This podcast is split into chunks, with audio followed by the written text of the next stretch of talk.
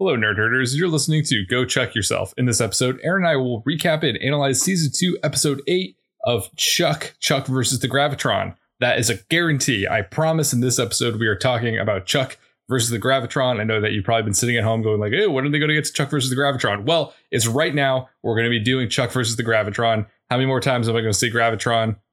Gravitron. Feel free to send us an email at gochuckyourselfpodcast at gmail.com if you have any questions or stories you'd like to share.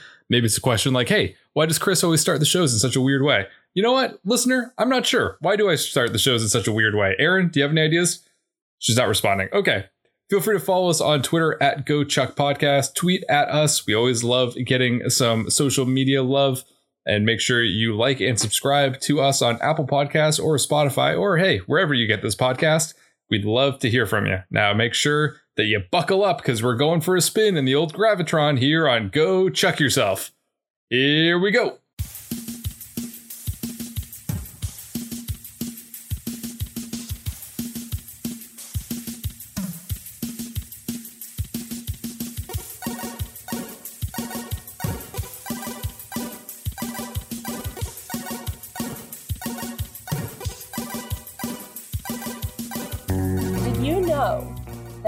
The fans of Chuck were called Chuckies? What? really? I don't know if that's true. Well, someone someone else who was writing a review, so probably someone who felt just as awkward as us introducing the episode, uh, referred to everyone as Chuckies. So I know we've we've said Chucksters a lot. So But- so we are Chuckies ourselves.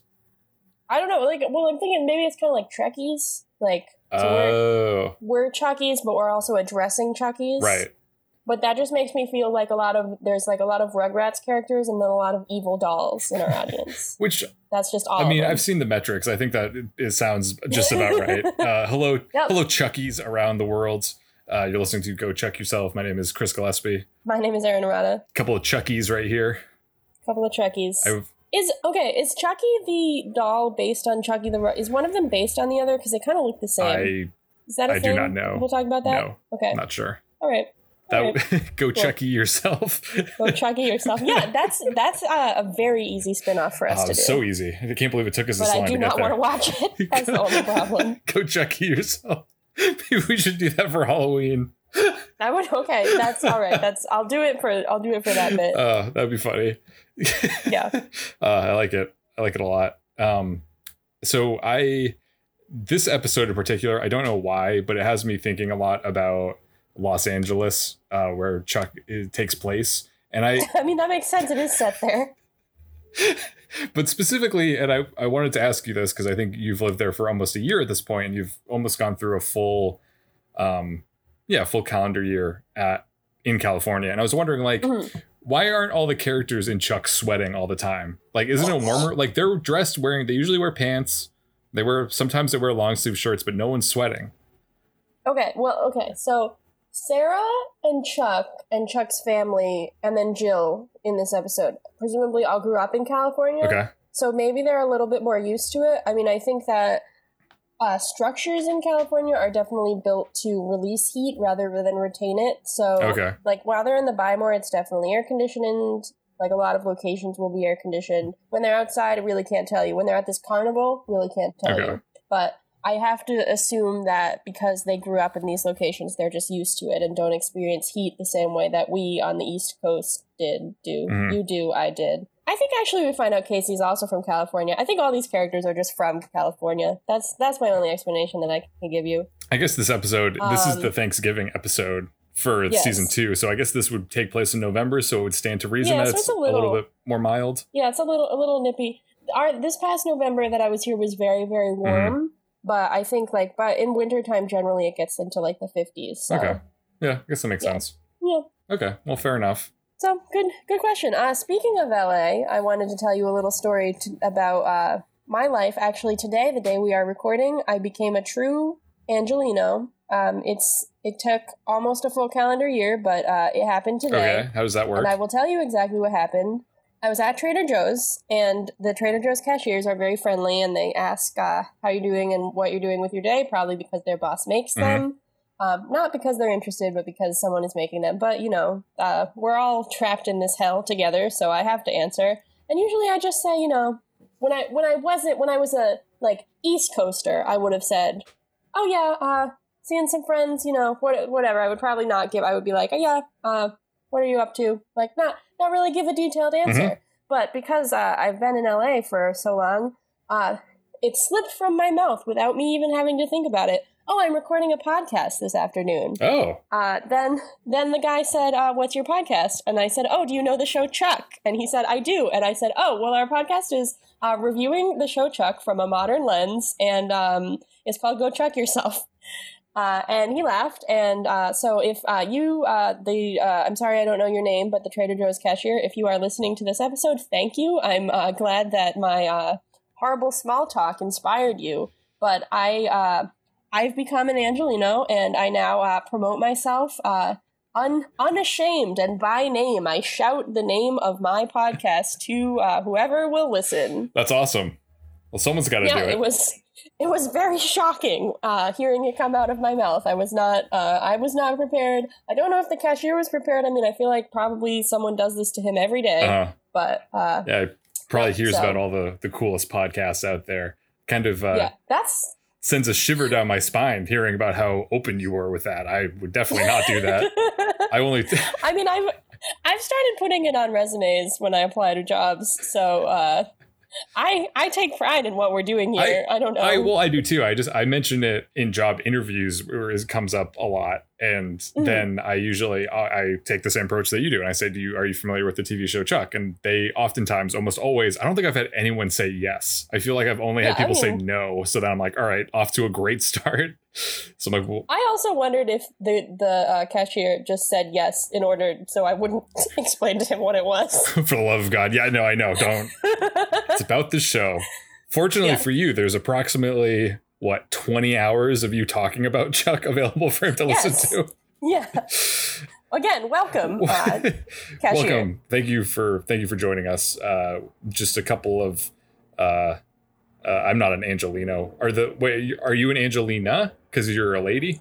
I, I wrote when I texted Yeah. you about this. I said I'm an Angelina, but that was just autocorrect. I'm not really sure. Okay. Because I read that and I was like, oh, so you're you changed your name to you're like really I Italian well, I understand that that could have been confusing. You could have thought that I had married Brad Pitt um, and then divorced him uh, after adopting several children. Mm-hmm. You could have thought that who's another? Uh, I was a I had become a ballerina and also a mouse. You could have thought many things, but uh, I meant Angelino. Gotcha. Angelino. Well, Yeah. I would love to check in with our favorite bunch of Angelinos and Angelinas in Chuck, specifically season two, episode eight of Chuck, Chuck versus the Gravitron. Just a bunch of Angelinos and Angelinas hanging out. I don't know. It seems like I'm talking about the Jersey Shore when I say that.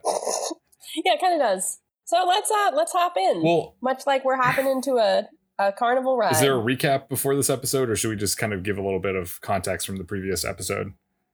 Um, Chuck has been uh, Chuck reconnected with his college girlfriend Jill, Mhm. um, who we thought was just like a girl who happened to have fallen in with uh, a man who had ties to like spy stuff.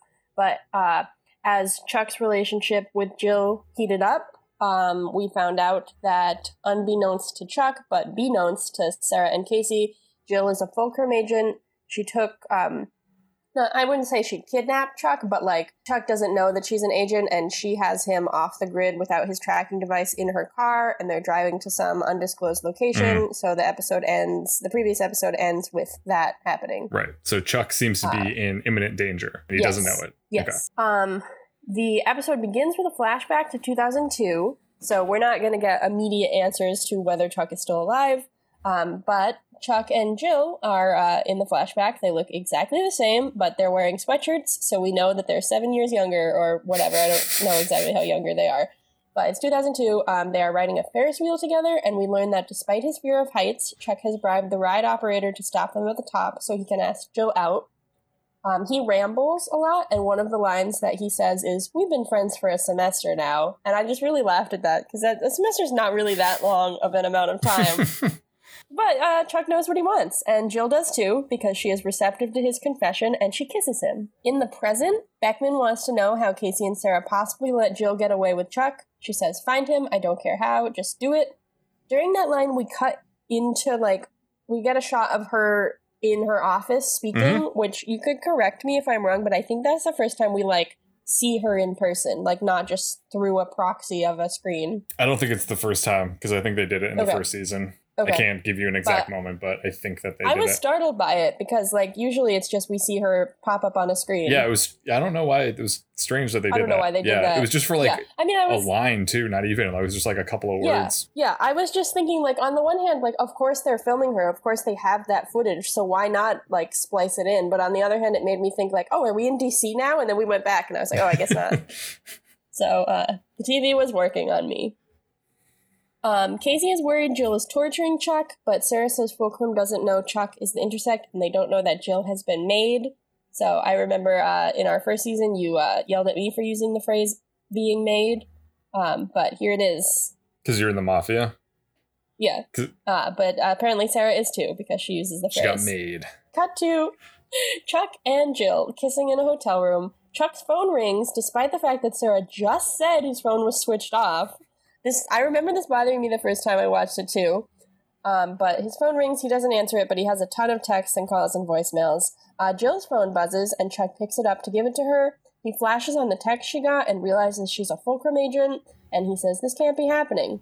hmm Um, very, very suspiciously, he says he's going to go get them some coffee and he runs out of the hotel room.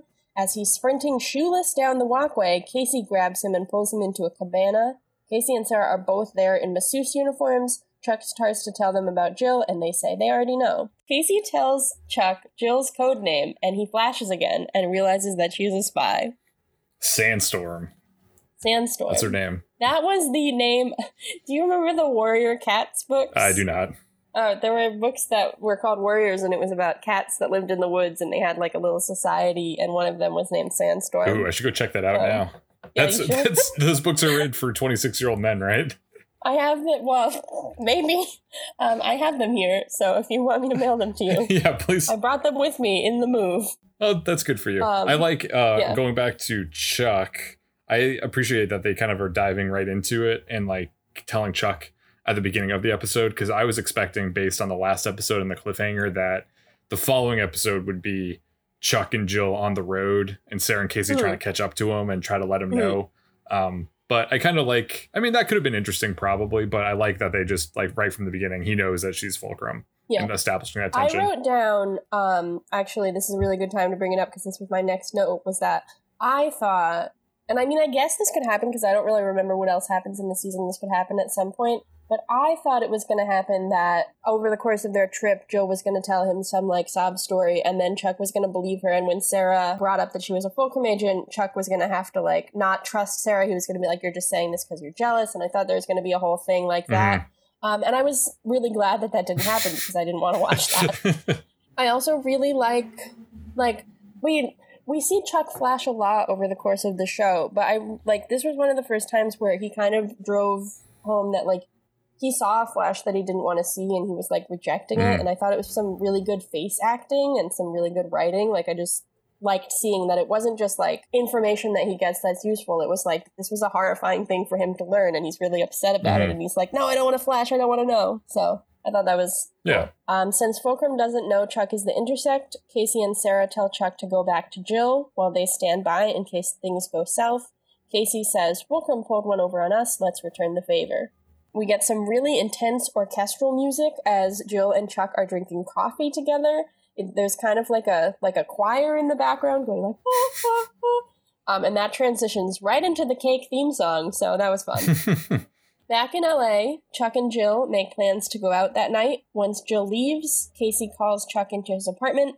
Chuck talks to Casey and Sarah about how he thought Joe was normal. He sells this really well, and he has the crisis that he has pretty often in the past couple seasons of wanting a normal life and being really sad when something that initially seemed normal and that could seemed like it could lead to like a future of non-spy stuff turned out to actually be spy related.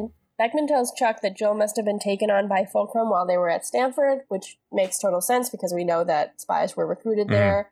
Um, she says that Fulcrum uses leadership seminars to find potential agents, which I have a lot of questions about this because why would she know that about a secret organization? Like, they didn't even know what Fulcrum was. she could have, I mean, over the course of time, gathered intel about it. Maybe I, she's I mean, learning I more guess so, about but I was just wondering, like, should it be, shouldn't it have been like the CIA uses leadership seminars? But then I was Oh, thinking, true. like, the CIA uses that symbolism course that you hate, so maybe they don't use leader. Maybe if Fulcrum has its head on straight, they should use leadership instead of art and symbolism or whatever. That's why all the competent, strong agents are Fulcrum agents. Yeah, yeah, that makes total sense. Beckman asks Chuck to use his relationship with Jill to try to infiltrate Fulcrum. Sarah says Chuck isn't ready for that, but Chuck agrees to do it.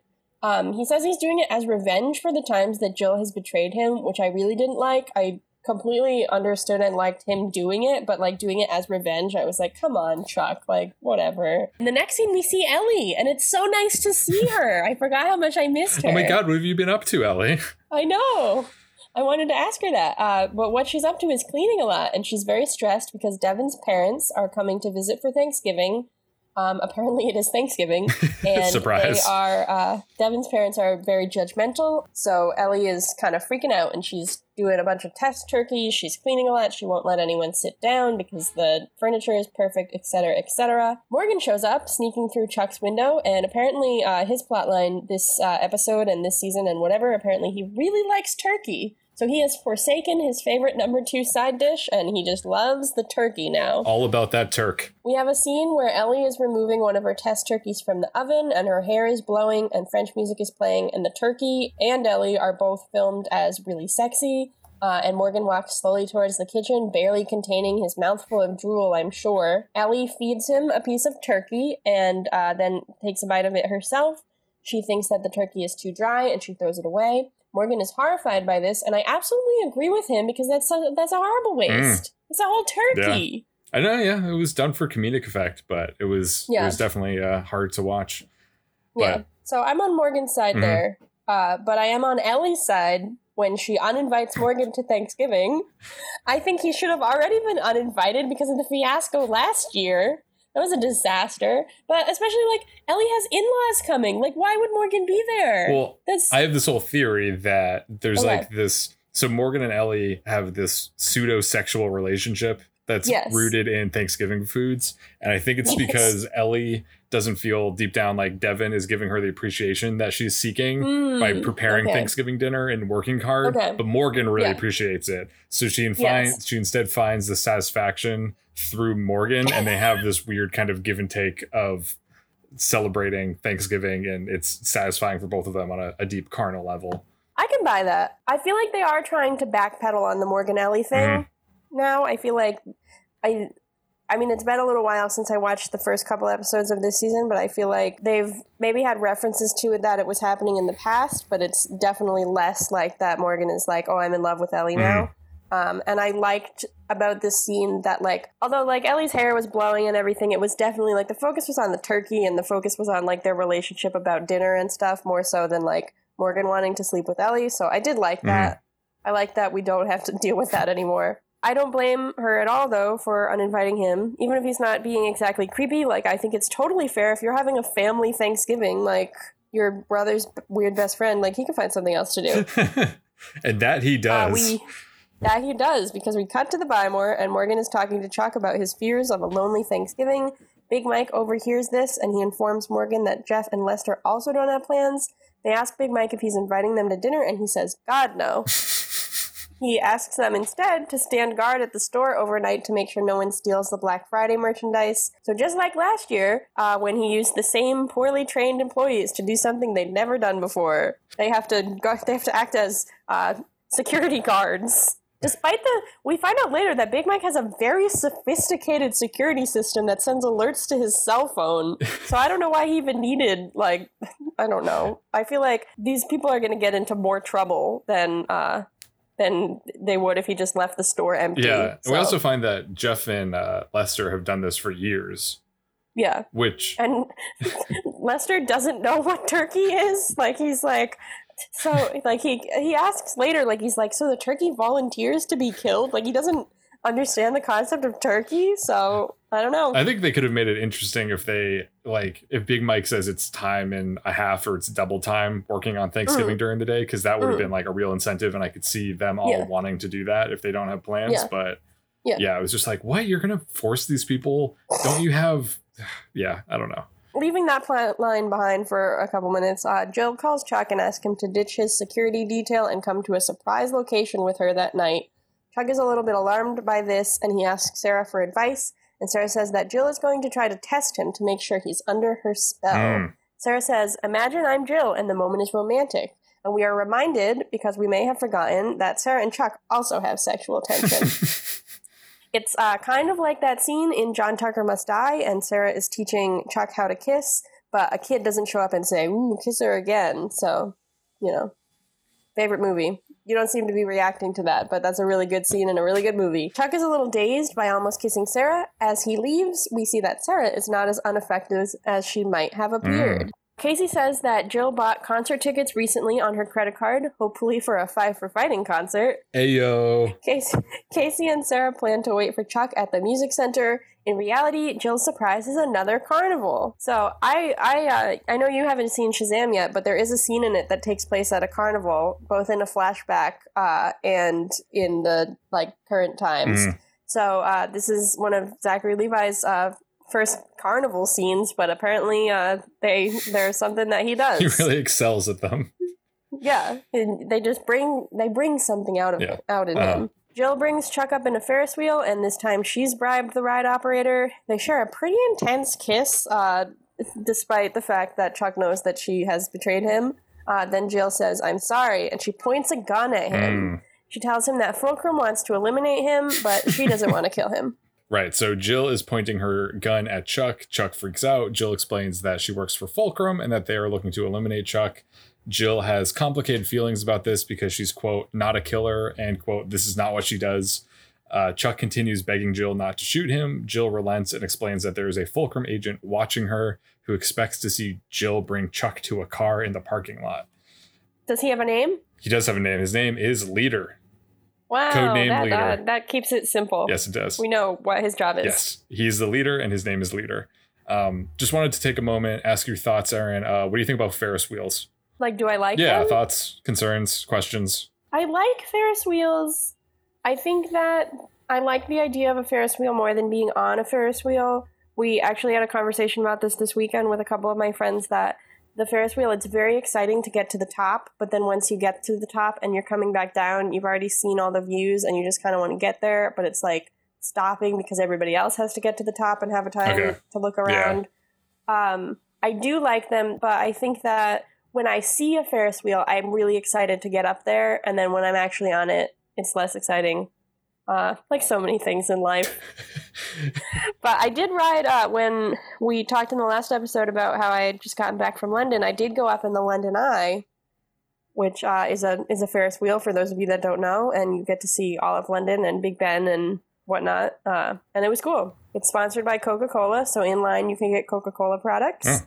It's across the. It's kind of on like a like a pseudo boardwalk kind of thing. So there's like a uh, a thing of the London dungeons that's kind of like a boardwalk haunted house, and there's also something across from the London Eye called Shrek's Adventure.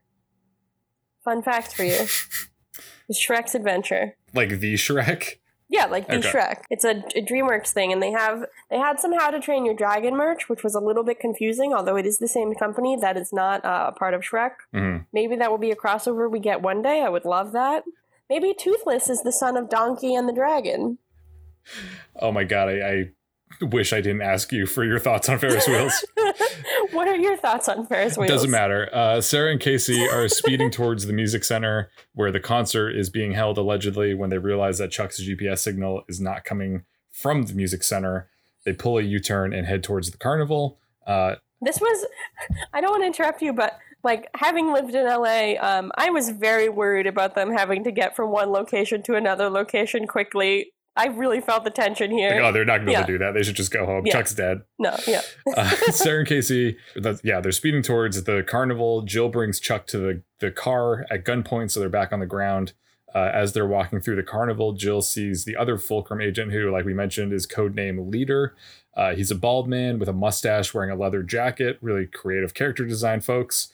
Uh, he informs Jill that Sarah and Casey are closing in. He knows that somehow. Um, so Jill needs to eliminate Chuck now. Jill refuses to pull the trigger, so Leader reaches for his gun, but Jill points her gun at him.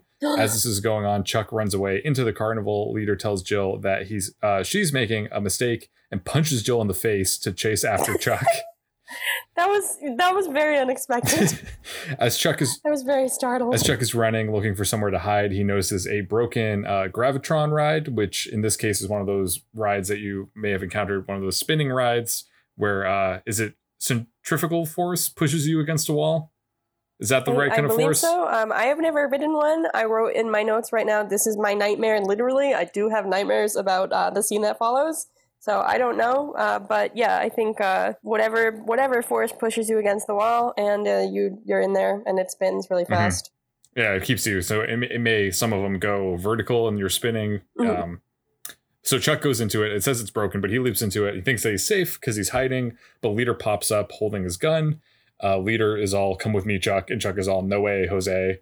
So Chuck hits the activate button inside the gravitron. That's right. The button to start the ride is inside the ride. So that means Yep. that someone you like one of the passengers has to be ready to start and stop the ride. They have to take Or the uh, ride operator just rides it all night.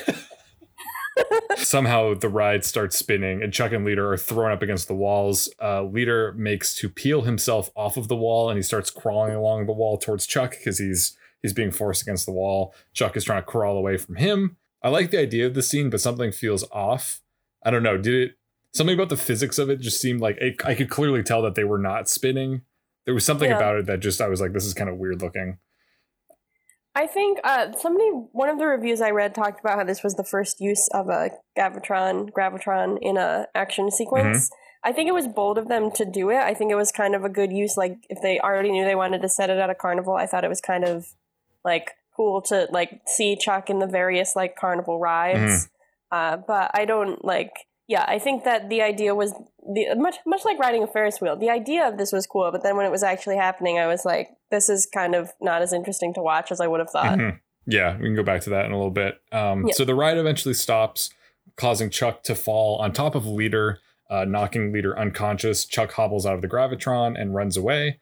By this point, Casey and Sarah have arrived at the carnival just in time for Chuck to escape into the Hall of Mirrors and reflect on his well reflection. Jill also enters the Hall of Mirrors. Do you have any thoughts on the Hall of Mirrors, Aaron? Have you ever been in a Hall of Mirrors? I have. Okay. I had this, like, I always thought, I mean, because you see Hall of Mirrors a lot in carnivals, you see Tunnels of Love, and I, like, I always thought that I was going to encounter those more, and I don't know if they don't exist or if I've just never seen them or if they're kind of like an old time thing that I just haven't been to. But my my answer here is I've never been in a Hall of Mirrors. Okay. Yeah, that's um they have one at Canobie Lake Park. Oh, okay. I've, I haven't been there. I should have gone there. I feel You've like I never wanted been there? there, but I didn't. No. I I've failed you as a friend from New Hampshire. I was closer. I was closer to Six Flags New England growing up. I have been to Storyland. okay, nice. Yeah. All right, that's why that's why we can hang. That's good. Yeah. So as they gaze at their repeating reflections in the Hall of Mirrors, Jill and Chuck talk about how Jill got involved with the CIA and Fulcrum, uh, surprising no one. Like Beckman suggested, she was recorded recruited at Stanford.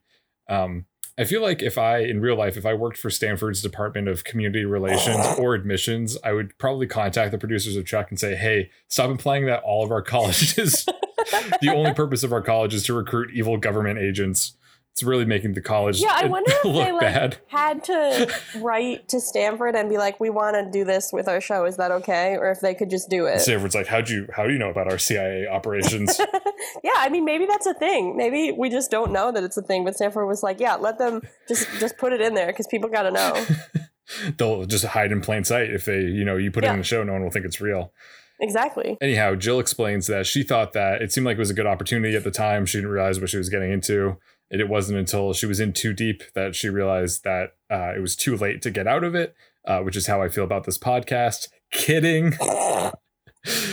Jill disappears, but Leader shows up in the Hall of Mirrors with his gun drawn again. So Chuck freaks out and starts running into the mirrors. Just as Leader is about to shoot Chuck, the mirror behind Leader explodes, revealing Jill, who shot Leader through the glass. As Chuck and Jill escape the Hall of Mirrors, Sarah and Casey tackle Jill and put her in handcuffs.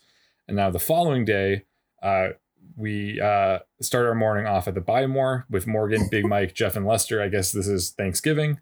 Morgan points out that having him, Jeff, and Lester guarding the store seems kind of like overkill, which I agree because the store has security cameras, the store has an alarm system, the store is locked. Um, Also, why wouldn't they have loss prevention associates working on this, not three sales associates? Yeah. I think it's dumb. But Big Mike makes a speech about how the first store that he worked at, Husky Lads Big and Tall, was For the more than average man. was robbed on Thanksgiving 1988. And he tells a sad story about Husky lads throughout the Burbank area went without britches for Christmas. I really thought that was very funny. It was. I felt bad for all those Husky lads out there. I know. Big Mike also explains that his wife, aka Lady Big Mike, is dealing with the family and he's going to go off were fishing. you shocked? Did you know he was married? Because like, what about all his dalliances with like uh, Harry Tang's wife and like, what? He's married. I'm very upset by this. He has a family. Big Mike is a, a very morally complex character. why? Why isn't Emmett upset about this? Is Emmett in this episode?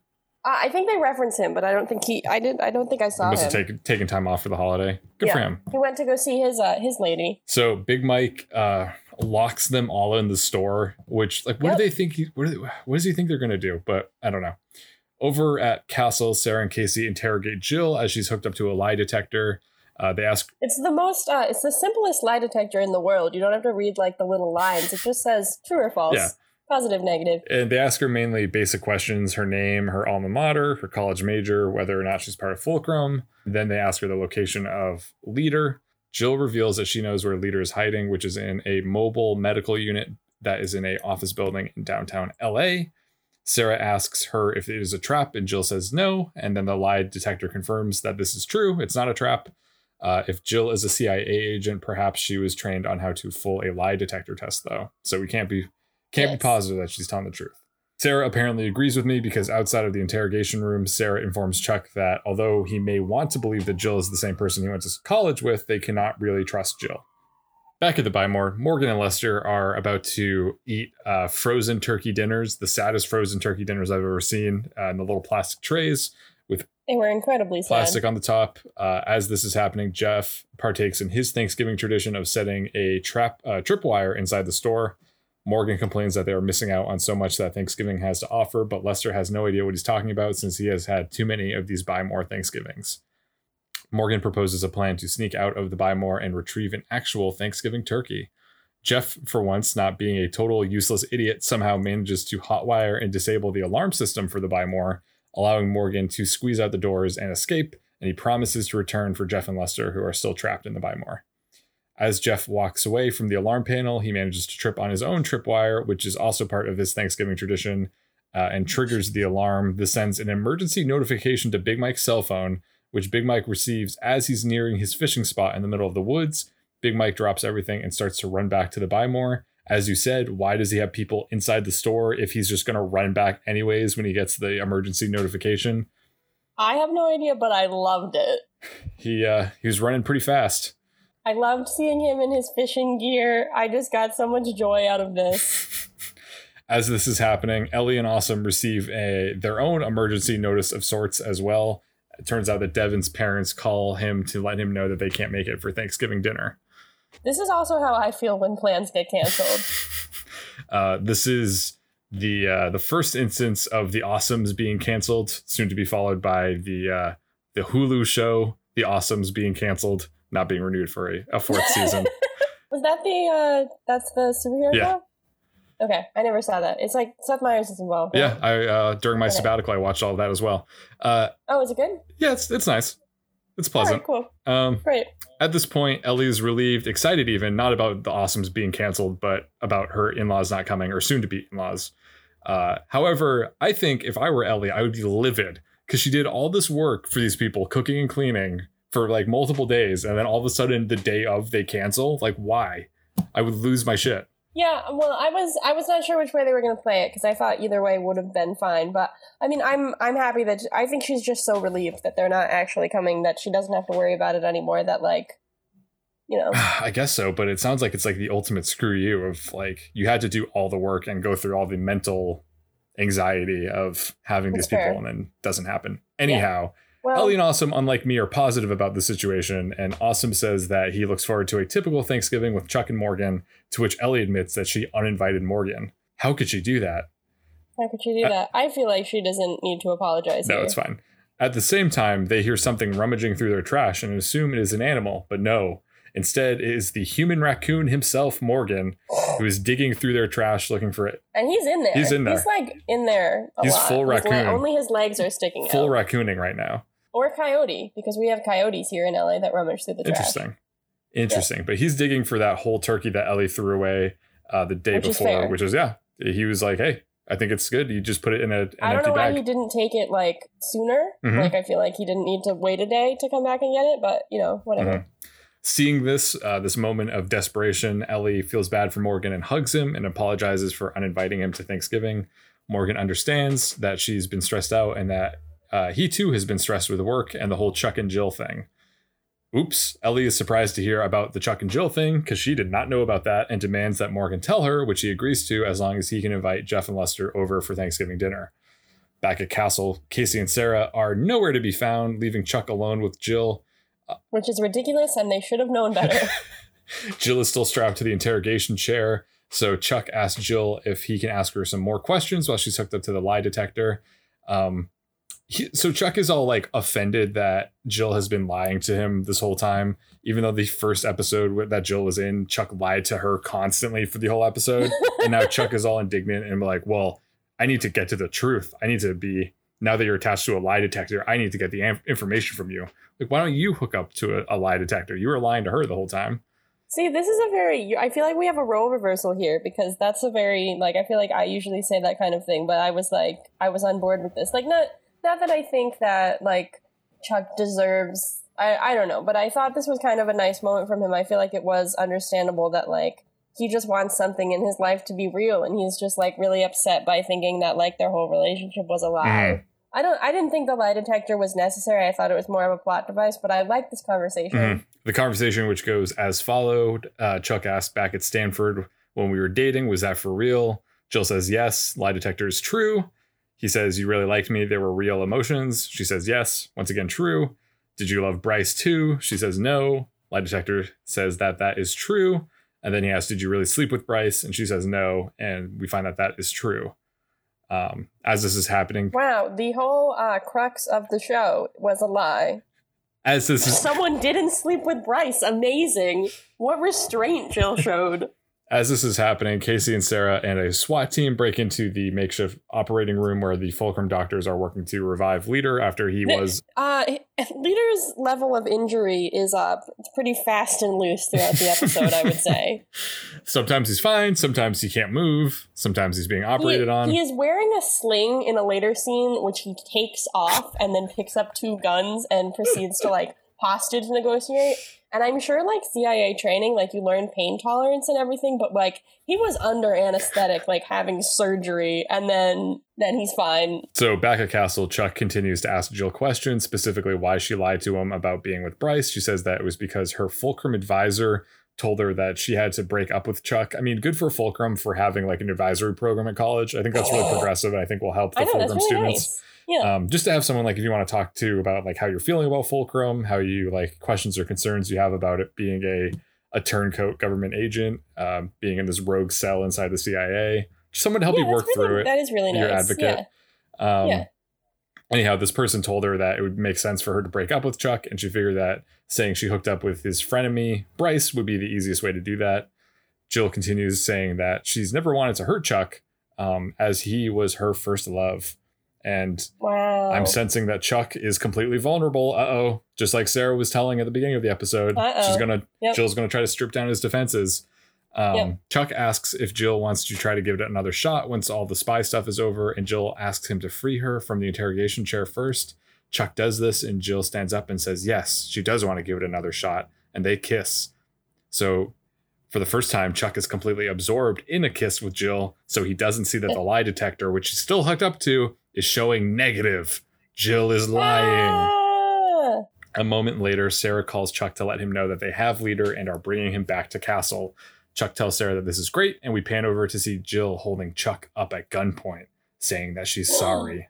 Uh, when Sarah and Casey get back, Jill pulls guns on them too. She has she has two guns, one in each hand. She points them at them. Uh, she's not pointing one at Chuck, but I guess Chuck has just been like so downcrest and everything. He's just at the computer. He's apologizing profusely.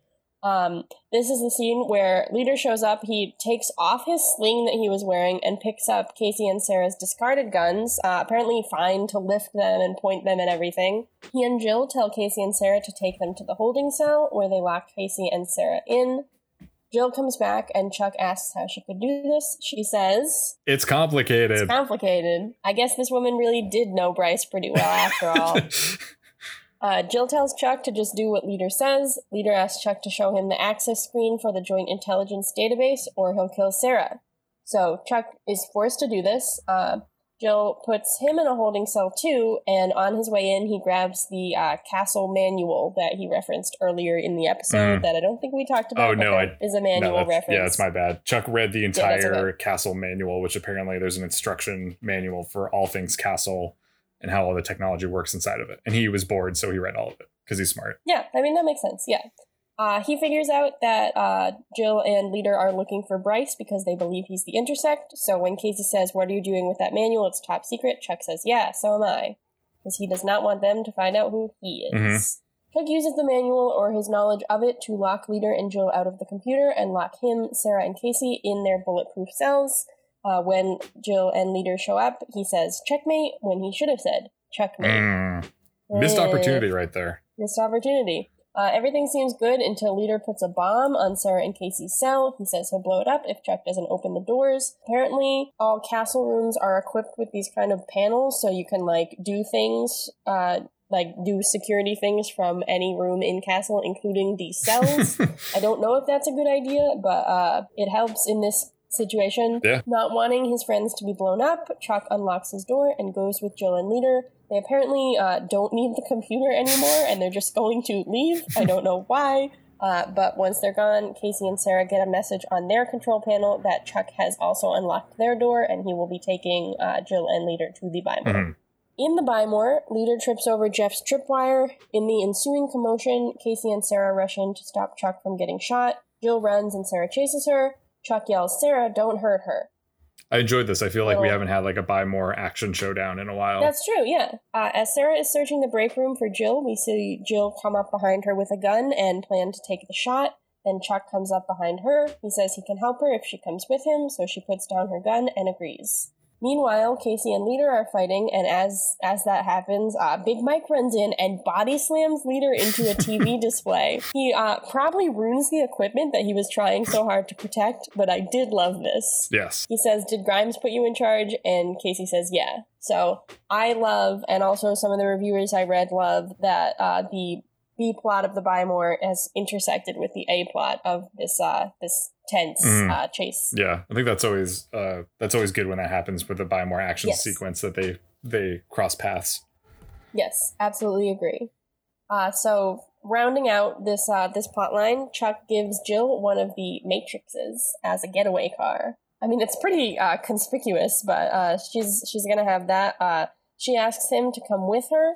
He says he can't, and then he puts the car into detention mode, so she's locked in. This is one of the nerd herd mobiles. Yes, yeah. Uh, Chuck says he was going to let her go, but when she was about to kill Sarah, she made that decision for him. Sarah overhears this. There's some more excessively dramatic music, uh, and then then Chuck leaves. I don't know where he where he goes. It's another. I mean, I I have to ask the question again. Where is where does Chuck go? Wonder what Chuck Uh, is doing right leaves. now. Yeah. He just like walks away leaving Jill in the car. Um I don't think he knew that like Sarah had come out, so I don't know, maybe he was like going to be like, "Hey, I left Jill in the car," but like I don't know. Um, he just walks away, and it's like a cool shot, but I don't know where he's going. I feel like he should have stayed with her. In the final scene, Sarah and Chuck meet up outside Chuck's apartment for uh, th- Thanksgiving dinner. Sarah looks so. I wrote 2000s good.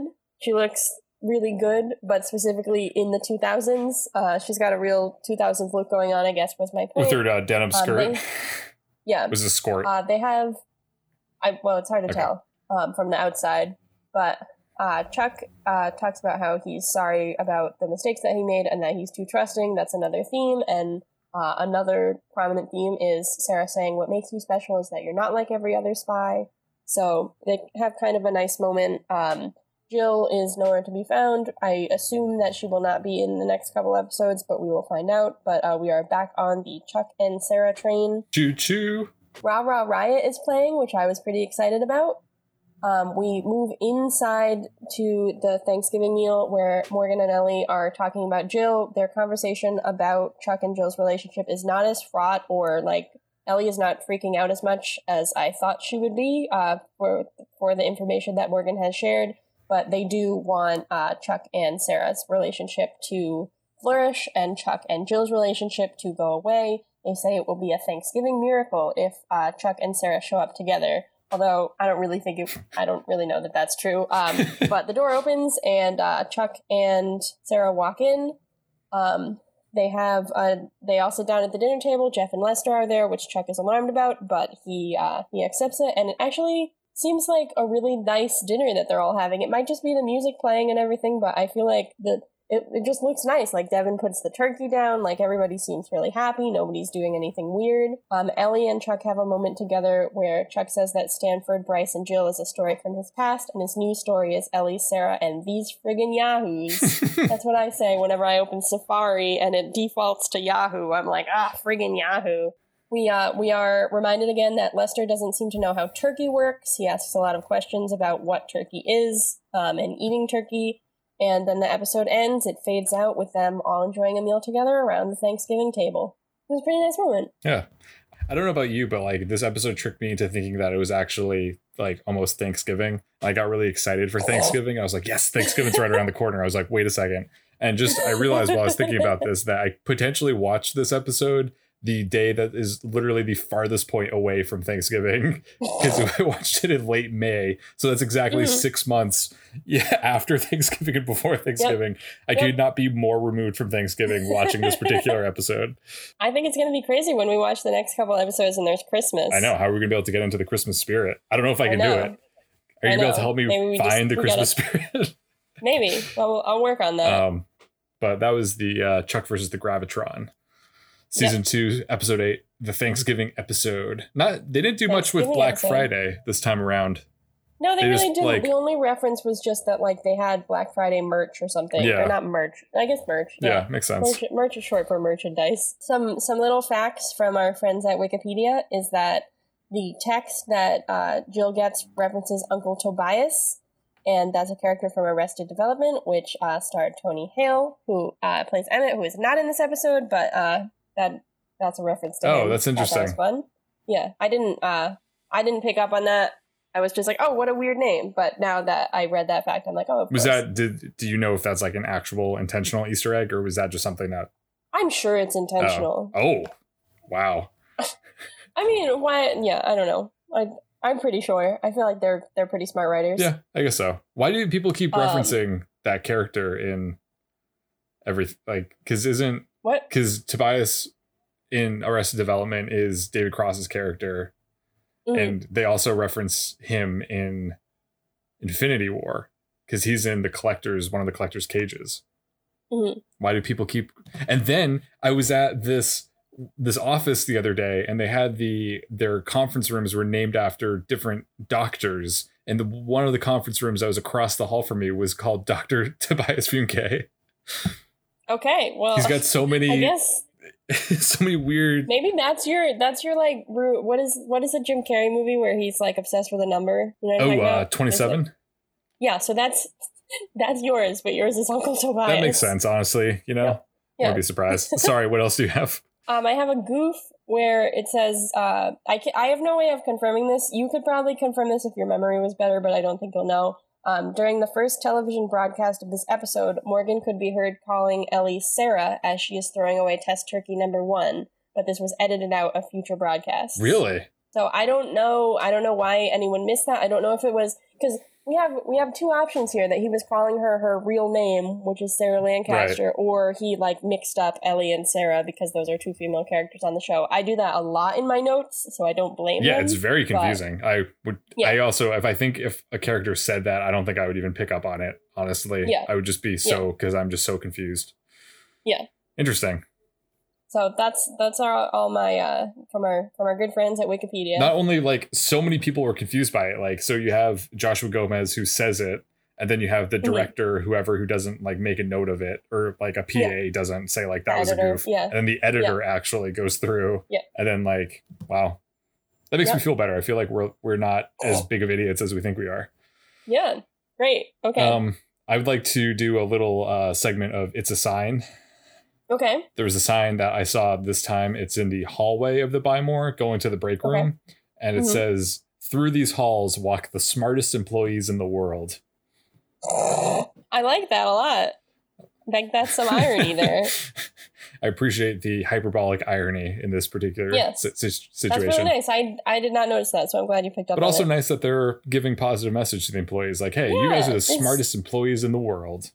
Yeah, that's really that's really nice actually. That's nice to be appreciated in that way. Yeah, it is, really is. Um, so, would you like to move on to Chuck Mary Kill? I would love to. Great, Chuck Mary Kill. Uh, Aaron probably won't want me to explain it, but I'm going to. God damn it! It's the part of the show where we identify one uh, element of this episode that we liked so much we want to marry it, and one part of this episode that we did not like so much that we'd like to kill it. Um, what was your marry this week? I would like to marry the entire B plot. Oh. I thought, like, as- apart from the like logic issues of like Big Mike locking them in Mhm. and Big Mike asking them to do it anyway, I loved him like fishing. I loved him coming back, like all the Big Mike stuff. I actually like I wrote in my notes that like I actually liked Morgan in this episode. I thought that him escaping and trying to get a turkey for Jeff and Lester was really funny. I thought that Big Mike coming and actually being the one to get rid of Leader was really funny. I fully enjoyed this th- that whole plot, and I'm glad because some of the Buy More B plots are, as as we have discussed before, are a little lackluster in my opinion. So I really really liked this one, and it was nice to see these characters be like a part of the episode as a whole, and not just like a ridiculous like thing that's happening in the background. Mhm.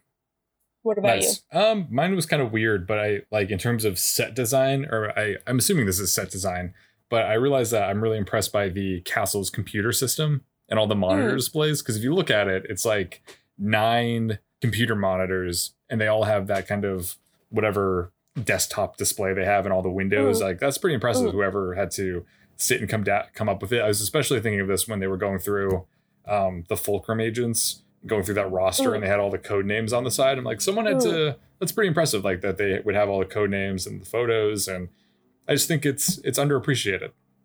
Yeah. And actually, I didn't write this down, but um, so I'm going to ask our audience to do work, I guess. But the the code names are references to different uh, like movies and uh, TV shows and things. Especially, there's one that's a reference to something that Adam Baldwin is in. Um, like the code names are Oh, okay. actual things. So the writers or set designers or whatever did uh, pay attention to that, but I did not. Uh, I did not care to make a note of that particular information. But you can look it up if you're interested. Cool. Um, what would you like to kill?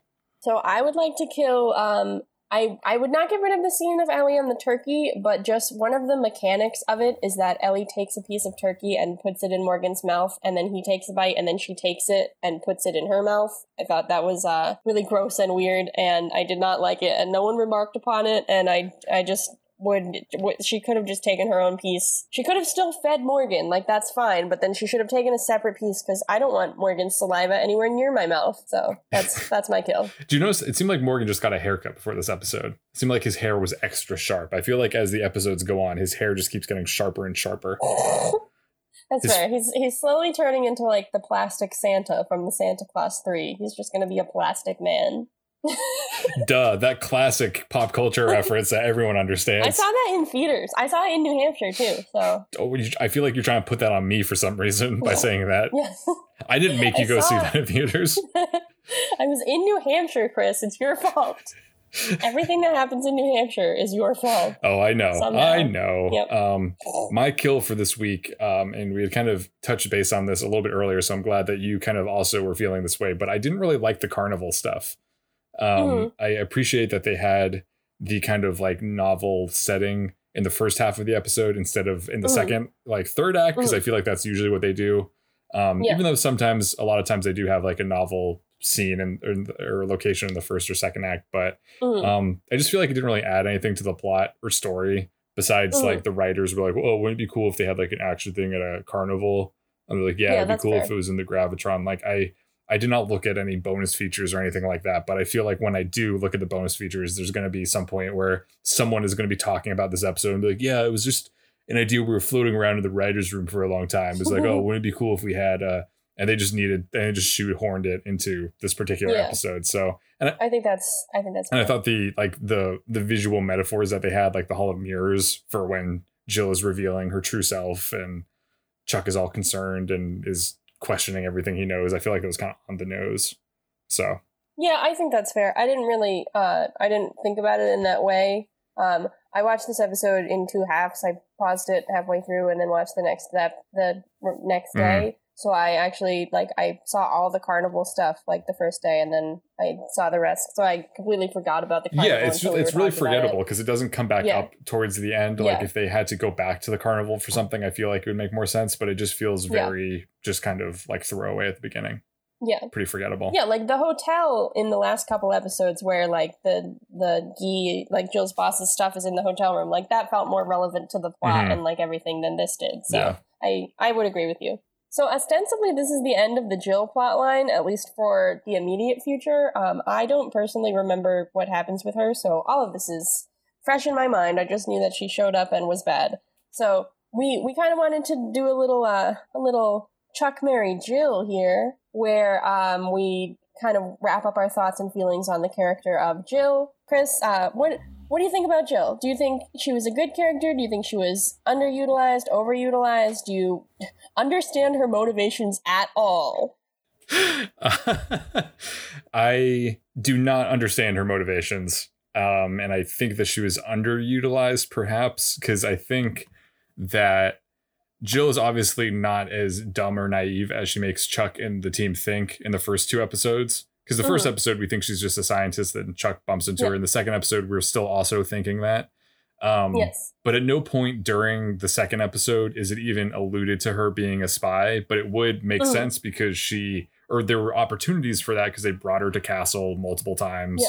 they she was alone in chuck's apartment with um ellie and awesome weren't there like Yeah. and uh, And she asks a lot of questions where, like, she asked a lot of questions about their missions, like, and that was under the guise of, like, jealousy about Sarah, but she could have definitely, like, and then she was asking Chuck, like, how did you become a spy? And I thought that was, like, she's trying to get intel on the intersect or something, Mhm. but yeah like at no Like- point does she slip at all and she doesn't really seem Yeah. to be excited or change her behavior at all when these spy things start happening she seems Mhm. like she's pretty even kill the whole time and like i don't think that she even i don't know if it would have been too much if they had her making dropping little hints that she was a spy throughout Mhm. the, first two episodes Mhm. um because or they may maybe could have done it in a way that you kind of think like maybe she is maybe she isn't and kind of Yeah. confuse the audience a little bit so then when you still have that big reveal at the end of the second episode everything falls into place but i was like why Mhm. did because like watching this episode i'm like okay so she's definitely a fulcrum agent but in, they never make you think that in the previous two but they also don't explain Mhm. why she didn't make you think that because there's Yeah. she doesn't I don't know. They don't make her seem like she's this awesome, cool, cutting spy. She seems very uncomfortable with the whole thing. What yeah. were your thoughts? Yeah, I wasn't sure. Like, this is part of the reason why I I don't remember if she comes back, but I wonder if she does and she's like fully evil or something. Because I feel like the way that they do it, it really could have gone either way. Where like she was lying about just getting pulled into it, and actually she totally believes in what Fulcrum stands for, and she's really bad, and she was just like trained to defeat the lie detector. Or is it like actually like she just got pulled into it? She really doesn't want to be there. She really did kind of have feelings for Chuck, Mhm. et cetera, et cetera. I feel like the lie detector gag, or not gag, but the lie detector stuff was cool. Like because like I liked the like negative flash that like Chuck isn't looking like I I liked all of that, but it was also confusing because we're like is she trained to fool the lie detector or are those like her true things? And i feel like if for the purposes of understanding like who she is and everything i don't really know. Hmm um, a lot of reviewers talked about how she was kind of a flat character. I think that's fair. Like i think her and chuck have banter. They maybe have chemistry but i don't think that like she felt very like plot devicey and much much like the uh, security system in castle or the security system in the Buy More, she felt like she was in the episode to do what needed to be done to make the plot continue and not really anything else. hmm Yeah, Ah, poor poor Jill. Could have she could have been so much more.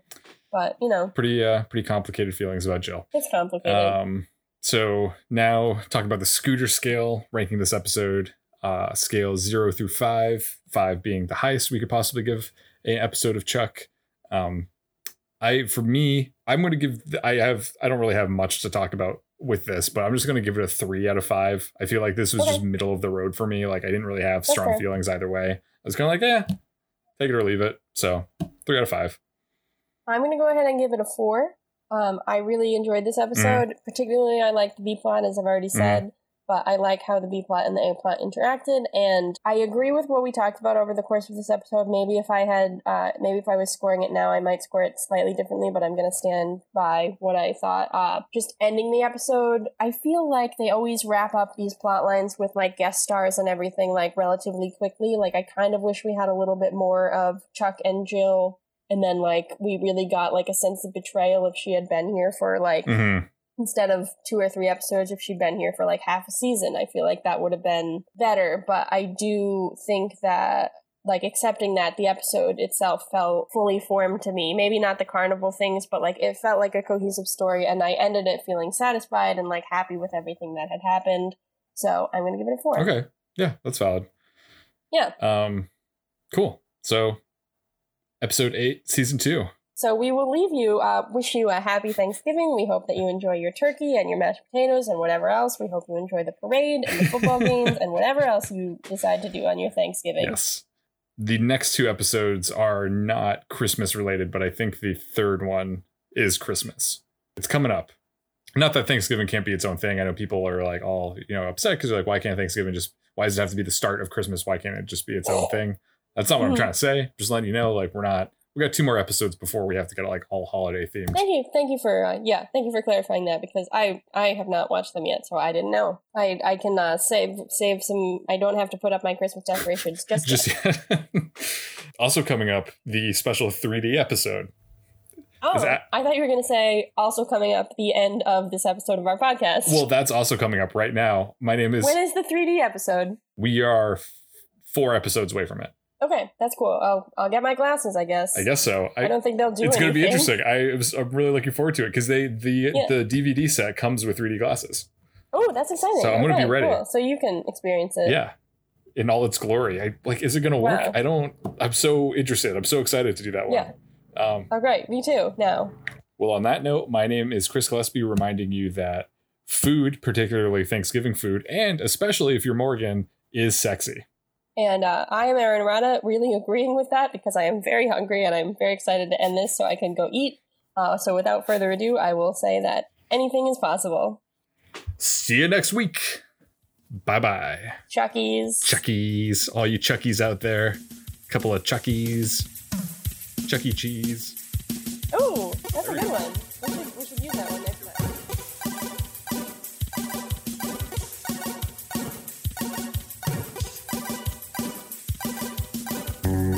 Thanks for listening. Special thanks to freemusicarchive.org and the artist Hatakoa for providing us with our theme song, Warm Up. Make sure to email us at gochuckyourselfpodcast at gmail.com and tweet at us at gochuckpodcast.